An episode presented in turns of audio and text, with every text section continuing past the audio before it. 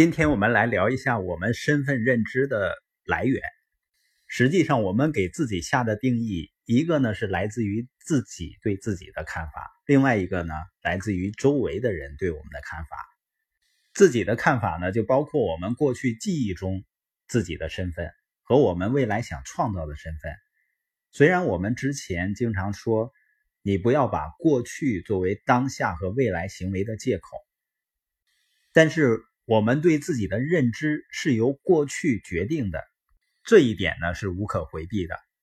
你怎么知道你是谁呢？因为你记得过去在你的生活中所发生过的事儿，这样你就可以形成对自我的感知。同时呢，我们还是希望生活会变得越来越好，那就需要知道我们未来会怎么样。这个不是我们认为自己未来会成为什么样的人。而是我们想成为什么样的人，这个还是有区别的。我们认为自己未来会成为什么样的人，你总是找一些条件来限制自己；而我们想成为什么样的人，就是你内心真实的想法。但是在创造魔镜时啊，记忆的身份认知通常会把我们骗倒。你比如说，在我三十四岁以前的日子。我的自我认知呢，一直是自己极度的不善表达，那事实表现的也是那样。跟人交流的时候呢，往往是手足无措。好在呢，通过在系统中的学习，改变了我对自己的认知，开发了与人交流的潜力。我们另外一个自我认知的来源呢，就是周围的人对我们的看法。你有没有意识到啊？很多的父母。通常都对自己的孩子有一个固定的看法，往往这个看法呢是几十年都一成不变的。有的小孩子呢考大学想要离得远一些，实际上他是想摆脱父母对自己固定的看法，因为人们对我们的看法往往就会形成我们对自己的看法，它的影响是巨大的。因为周围的人呢有的时候会记住发生在你身上的过去的事情。他如果时不时的提醒你，就会强化你对自己在这方面的认知。这就是所谓的反馈，他人的反馈决定了我们的得自他人的身份认知。比如呢，有的时候是你的另一半对你偶尔的过失抓住不放，也有可能呢是你的某位同事利用一切机会提醒你曾经在工作中把事情搞砸，也有可能是你的老板。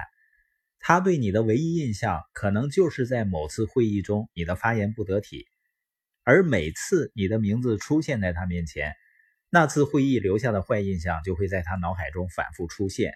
还有的所谓的朋友呢，他会不断的让你想起自己最差劲的那些时刻。总的来说呢，人们周围经常会有一些希望你变回过去的你，而并不接受现在的你，或者你可能成为的那个你。所以，为什么一个人如果要改变的话，你必须要改变你的环境和你交往的人。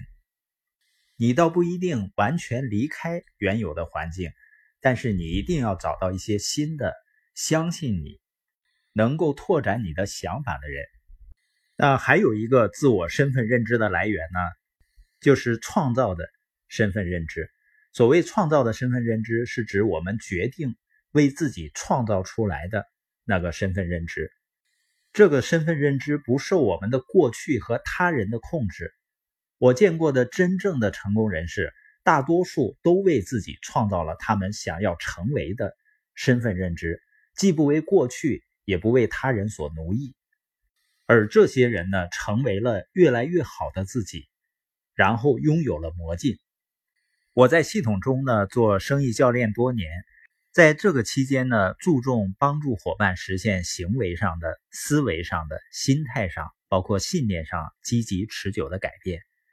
那么到现在呢，我越来越意识到，我应该帮助人们改变自我的身份认知，也就是改变他们自己定义自己的方式。如果我们只是改变自己的行为，而不改变自己的身份认知，那不管我们取得什么样的成绩，我们都会觉得自己好像不真实。如果我们能够改变自己的行为，并且改变定义自我的方式，我们就可以做得既好又真实。